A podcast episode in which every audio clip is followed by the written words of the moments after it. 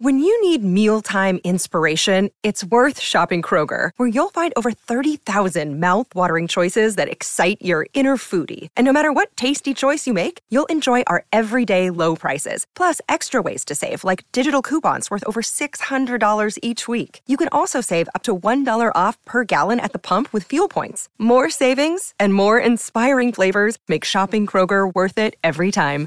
Kroger, fresh for everyone. Fuel restrictions apply. Not too long ago, I saw this quote from a spokesman for the Federal Emergency Management Agency that made me sit up and pay attention. It was about the massive floods that swept through Montana in mid June and the people whose homes had been damaged or destroyed. He said it really well here, where he says, I always tell people this is a tough line to tell people take responsibility for your own disaster recovery. That's Ashley Nerbovig, a senior political reporter for MTN News in Montana. She's been covering the floods and the communities where people were told not to wait on the federal government to come save them. Maybe at some point you will get money back from us, but it won't make you whole, um, which I think is like a very sensible approach from a spokesperson perspective. But it then it goes back to the policymakers of, okay, so what are we saying to these people who uh, had no reason to think that their homes were going to get flooded? That this is on them, sort of. Those people whose homes flooded many of them didn't have flood insurance, largely because where they live is outside the regular floodplain. They didn't think they needed it. But with climate change, that map is shifting. We had a once in uh, every 500 year flood in some areas based on the flood floodplains. It was like a once in a thousand year um, flooding. Basically, we had a um, really heavy snowpack uh, that hadn't melted off as much as we expected, followed by a bunch of rain. And so um, the rivers just got really high really fast. Um, there's still like some conversations about like how much we should have known, but took out a ton of bridges in south central Montana. Um, and, you know, what most people will be familiar with is it took out a lot of roads um, into Yellowstone Park. Tonight, residents are still drying out. Cell phone video shows two kids using a raft to gather belongings in their basement, filled with several feet of water. From the air, the scope of the damage becomes clear. Chocolate brown water still flowing through homes, ranches, businesses, and farmlands. There are literally bridges to nowhere and a multi million, if not billion dollar cleanup. What the Montana floods underscore is that natural disasters are getting worse, and no one is immune. That's what I think the guy from FEMA was really telling us that we've got to start doing the work ourselves because there is so much to be done. So, today on the show, we're going to explore what happens when the old disaster playbook needs an overhaul. Are we left to fend for ourselves? I'm Lizzie O'Leary, and you're listening to What Next TBD a show about technology, power, and how the future will be determined. Stick with us.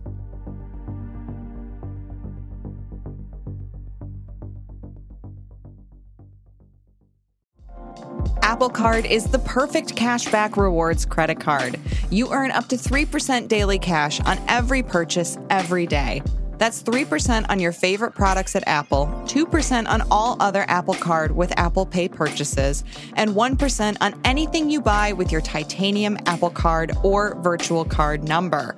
Visit apple.co slash card calculator to see how much you can earn. Apple Card issued by Goldman Sachs Bank, USA, Salt Lake City branch. Subject to credit approval. Terms apply. To better understand how FEMA has to adapt to a world where climate change is supercharging natural disasters, I called up the guy who used to run it. My name is Craig Fugate. I currently work in the private sector doing a lot of uh, advising, but um, I served as the FEMA administrator from 2009 until the end of the Obama administration in 2017. Craig is pretty widely recognized as the person who turned the agency around after its disastrous response to Hurricane Katrina. Some people might assume that when there's an emergency, like the floods in Montana, the federal government just shows up. But that's not actually how it works. I asked Craig to do a little FEMA 101. FEMA doesn't step in until a governor has requested from the president a disaster declaration. And part of that request, the governor certifies in writing that the disaster exceeds the capability of the state to manage.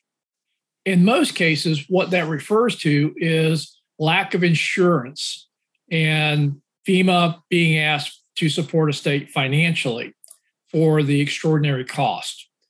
In disasters that I have covered, I think often you see people not fully understand what FEMA helps with, what they don't help with, what you got to show. How does that process work? Well, it goes back to the origination of the Stafford Act, which is the uh, legislation that FEMA operates disasters under. In the Stafford Act, Congress did not intend for it to be the primary response to disasters. Hmm.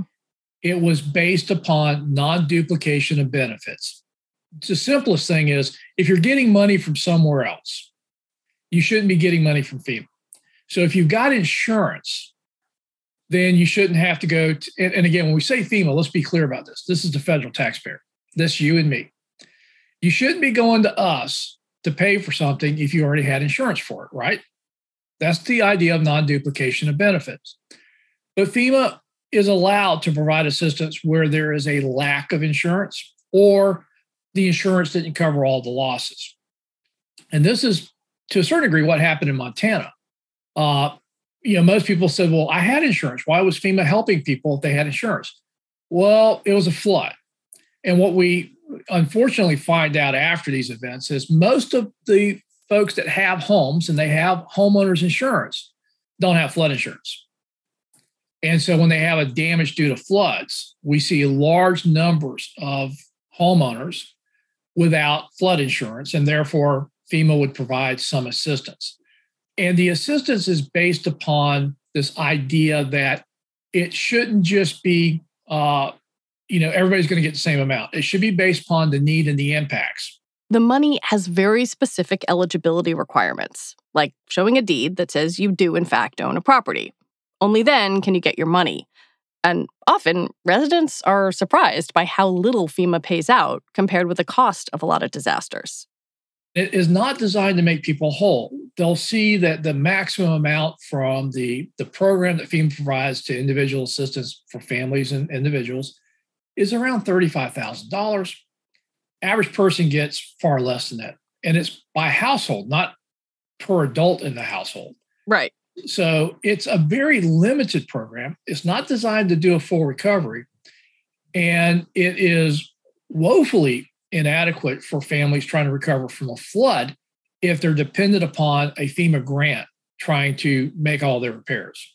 Well, you're sort of getting to, to where I was going next, which is how we should make sense of what's happening in Montana because you have, you know, a, a local spokesman for FEMA essentially saying, look, you've got to manage your own recovery. If you're waiting for the federal government or somebody else to help you, you know, that help may or may not come, and I'm not sure when it will come. And you have residents who said, I had my house in an area that had never flooded before, that did not seem to be an historical floodplain why in the world would I have flood insurance? How are some pe- people supposed to to make sense of that scenario? Well, it's not easy. And what happened in Montana is happening all over the country. And increasingly, we're seeing this as we're seeing the results of climate change, more extreme rainfall events, heavy rain events, historical rain events, record setting rain events that's causing flooding in areas that have never flooded before.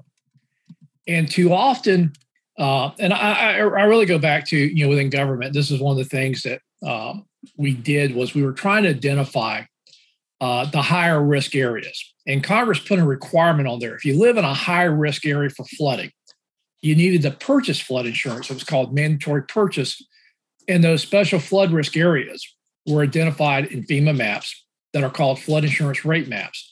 And somehow the bureaucracy of the terminology got translated into from what the public heard is those are flood zones and those are flood maps. If I don't live in that flood zone, I don't have a flood risk hmm. and I don't have to buy flood insurance. And that's not what it meant. And I think this is our problem. We have not really communicated to people that uh, those maps are insurance rate maps. They're not indicating where it will flood or not flood. It's just the risk is higher in those areas and Congress requires if you have a federally backed mortgage, you must buy flood insurance for the duration of that mortgage. it was never the intent to say people outside of that zone didn't need to buy flood insurance or that they weren't at a flood risk. It was to convey the higher risk and to protect the federally backed mortgages. And so we've got entire swaths of the country where people think or have been told or have heard that they don't live in a flood zone and they don't need flood insurance. And what it's done is it's resulted in large numbers of people that are not insured against one of the fastest growing risks that we're seeing as a result of climate change. Well, it, I guess the question is though, it feels like even if people were to get flood insurance that that risk is increasing so much right there's a UN report showing that climate change has driven a five driven a five-fold increase in in weather related disasters in the past 50 years and so I wonder if even those steps of you've got to have coverage, you have to recognize that water is a threat, can that even keep up? Well, from the standpoint of the National Flood Insurance Program, the answer is yes, because they're backed by Congress, and Congress has provided the funding to that program when they've had payouts in excess of what they're able to generate. And that's a long going separate story. But the bottom line is damages due to rising water, which is the term they use to describe a flood, is excluded in almost everybody's homeowner policy unless you have flood insurance. And pretty much there are very few places that you can credibly say don't have a flood risk. Right now, pretty much the only game in town, or only option with a reasonable price to buy flood insurance, is the National Flood Insurance Program.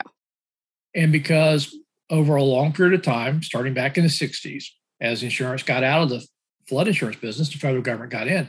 We're only now starting to see the private sector get back, and I'd say very gingerly, into flood insurance. But as long as Congress authorizes the National Flood Insurance Program, we do have a federal program to fill the gap for flood risk.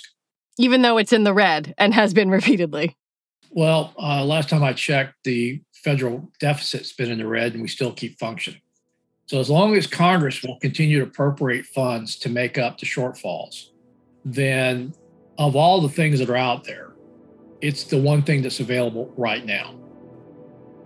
When we come back, why FEMA has an equity problem and how it's trying to fix it.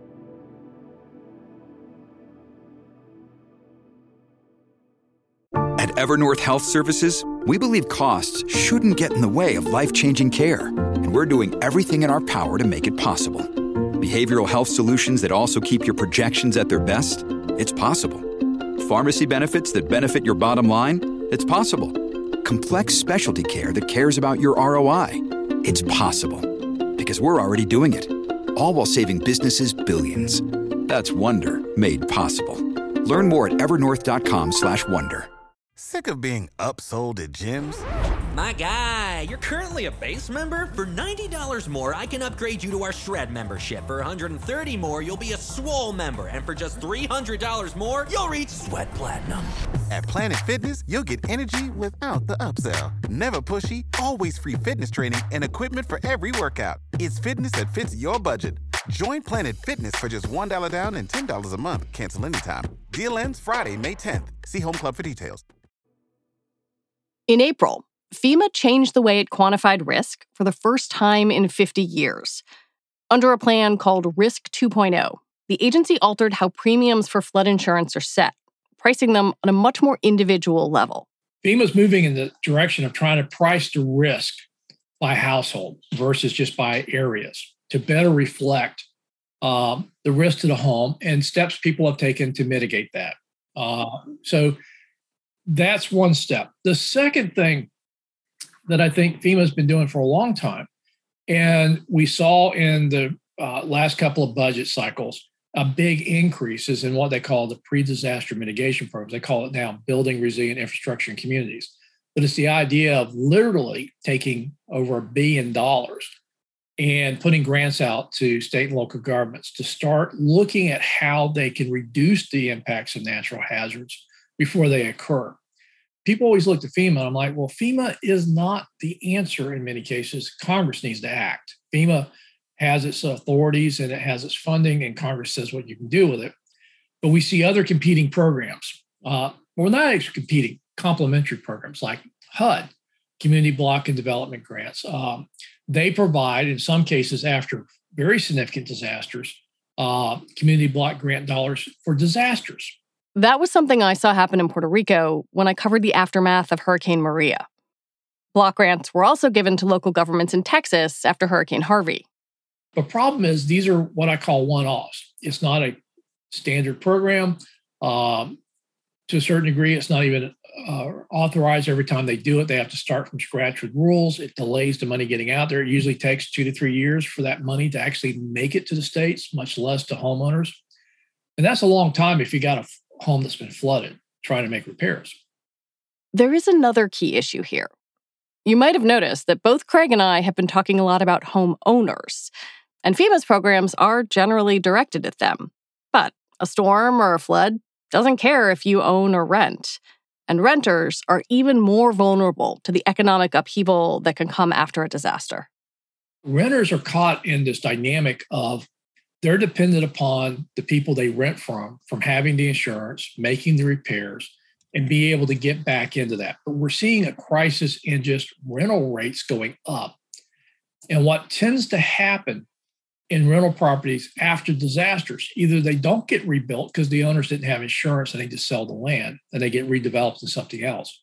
Or when they rebuild it and repair it, they're now pricing it to the new value and it's pricing people out. So we're seeing of all of the groups that are more adversely affected uh, and in many cases not able to stay or return to their communities after flood are the renters uh, that are being driven out when we see these types of losses. And what gets built back is generally not what you would consider affordable rental properties. In New Orleans, in the decade after Katrina, rents jumped by 33%. The national average for that time was just 6%. After a disaster, renters are often left to fend for themselves. If you look at the FEMA programs, even the HUD programs, they tend to be biased towards homeowners. Renters get limited assistance, they'll get short duration rental assistance. But there's nothing really addressing the longer term issue as rents go up. How do people stay in their communities with affordable properties when they can't afford the new cost? Well, how do they? They move. I met with the uh, CEO of Waffle House about a year after Michael hit, and he was going down uh, visiting his stores, and he was telling me one of the challenges they have is their associates, what they call their employees. Um, some of them are driving over an hour away to work at Waffle House because there's nothing in the immediate area they could rent. And those are kind of things that the data keeps piling up. You look at Lake Charles, Louisiana, I think they've been hit by three hurricanes. When you talk to the workers there, uh, and again, these are your uh, what I would call the service industry, the non skilled workforce they're being pushed out because what's getting rebuilt is much better than what they were renting. And that reflects the price of those rental properties are going beyond what they can pay. We are seeing a migration of renters being pushed out of communities and are either having to face driving longer distances to get to their jobs or they're relocating. And now you're starting to see the secondary effects of the workforce being impacted and the unavailability of workers. Now, this is on top of COVID and what we've seen in the great resignation and trouble getting workers. Now, imagine that you're in a community that you're facing uh, affordable housing as one of your uh, challenges to recruiting or retaining workers. Craig says FEMA's aware that it has an equity problem and that marginalized communities have long been left out of the rebuilding process. He argues that that is starting to change. Well, one step President Biden took was he asked all the agencies to go back through their programs and identify the biases uh, and try to identify why we're seeing the biases. And we already know on the top end that for FEMA, it's home ownership, mm-hmm. is who's going to get the most money. Uh, so that immediately excludes renters. But even within home ownership, there was uh, I ran into this in the administration, and we had to keep doing these uh, workarounds. If you go into a lot of communities, uh, particularly historically, you know, African American communities, uh, and this is true in the Deep South, where I'm from, people didn't always go down to the courthouse to record deed changes as members of the family died. They didn't go to attorneys and do formal estates. Right. This is I got the house from my grandma who got it from her grandma, and we all know that. So you, you have a disaster and they go apply for assistance. And FEMA goes, Well, are you the owner of the home? Well, yeah. Well, where's your proof? What do you mean? Where's your deed? You know, we went we we went and queried the courthouse. There's no record of you owning this home. It's somebody in the past. We don't know if you're legitimately here. And in the effort of stumping out fraud, which became a big political issue after Hurricane uh, Katrina, if you can't prove you're the homeowner, you can't get assistance. We're talking amounts under $35,000. If there's fraud, we'll give it the justice to prosecute. But they've been living there. They got, you know, phone bills. They've got power bills. You know, their their cars registered there, their driver's license there, their voter registrations there. This is not an indictment of FEMA. This is just within the federal government, you don't get rewarded for taking risk, and playing it safe is usually the best bet if you're, you know, civil service. The program is supposed to be equal to all, yet the way it's administered, in many cases, creates inequities. And I think the FEMA team are really using this executive order from the president to get some of the root causes to eliminate them. But it's still going to be based upon primary assistance is to home ownership, less assistance to renters, and no assistance to businesses, which is what they consider somebody who leases or rents their home. And we know that a lot of rental properties are not big conglomerates, they're not investment firms, they're people that maybe retired, moved to a retirement community, but kept their home for income. They don't have a lot of resources. And when that home gets flooded and they don't have insurance, they can't fix it. So they can't keep renting it. And they end up either having to sell it at a loss or put a lot of money into it and make repairs. And now they're going to have to raise rents to cover that because it's their income source. The idea of managed retreat a whole community says, all right, we are not going to rebuild here. We're going somewhere else. It, it happened after Superstorm Sandy in some places. But what do you think? It actually started as far back as 1993, and the big Midwestern floods were at time Director James Lee Witt. FEMA hmm. began hmm. working with communities and said, you know, instead of putting you back in the river plain to flood out again, why don't we take the whole town and move it up on that hill? Again, these were small numbers, but it demonstrated that FEMA did have that ability. Florida, we've had some communities from the 80s and 90s that flooded routinely that we went in and bought them out, moved them, and even though we've had significant floods since, we didn't flood those homes. So it is something that can be done. But there's also, you know, the challenges you run into. One is the historical context. We have uh, historical communities that, um, if we don't rebuild, we lose that era. And so there's a lot of pressure to rebuild.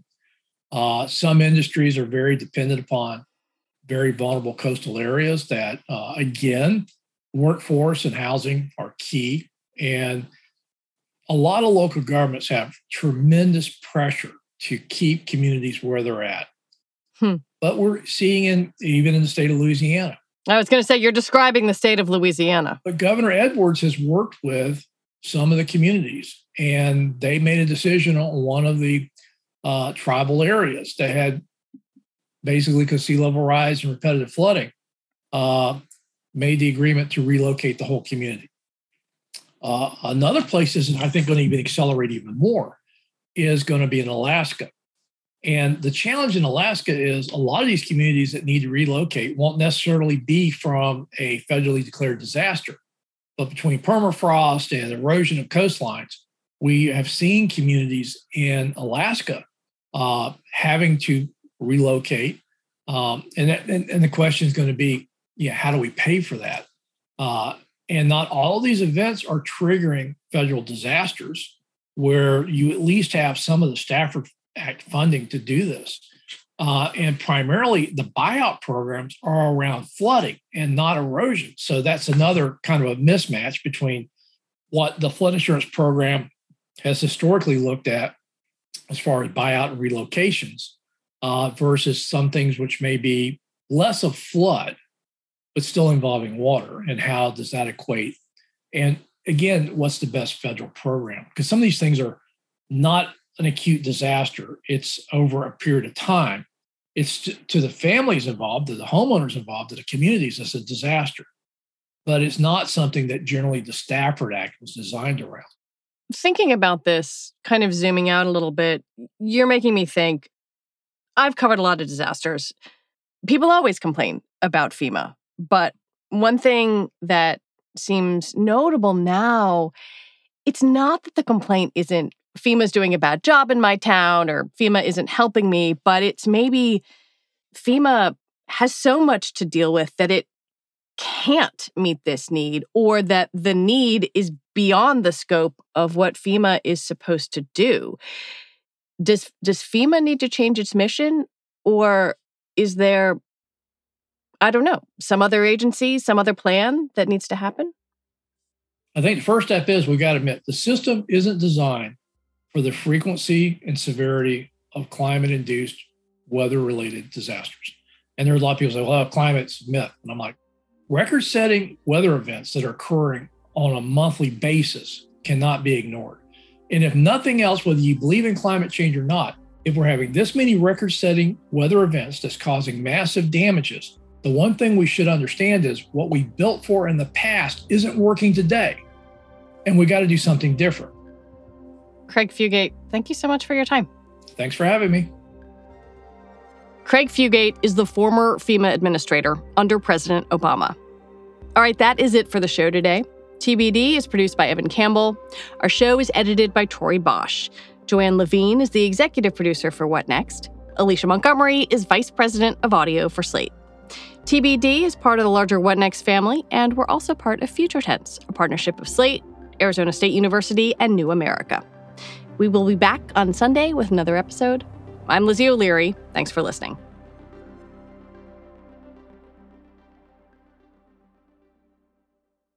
Hey guys, it is Ryan. I'm not sure if you know this about me, but I'm a bit of a fun fanatic when I can. I like to work, but I like fun too. It's a thing. And now the truth is out there. I can tell you about my favorite place to have fun Chumba Casino. They have hundreds of social casino style games to choose from, with new games released each week. You can play for free anytime, anywhere and each day brings a new chance to collect daily bonuses. So join me in the fun. Sign up now at ChumbaCasino.com. No purchase necessary. VGW. Void were prohibited by law. See terms and conditions. 18 plus.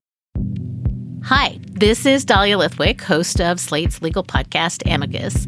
If you're listening to this show, you might be interested in Amicus's live show that we're hosting in Washington, D.C. on Tuesday, May the 14th. My colleague, Mark Joseph Stern, and I will be talking to some amazing guests, including Sherrilyn Ifill and a sitting state Supreme Court justice all about how originalism, a relatively recently invented way of interpreting the Constitution, has taken over the Supreme Court and radically reshaped the law. It's been doctrinal rocket fuel for the conservative legal movement and facilitated the rolling back of abortion rights, the expansion of gun rights, and the obliteration of the separation of church and state.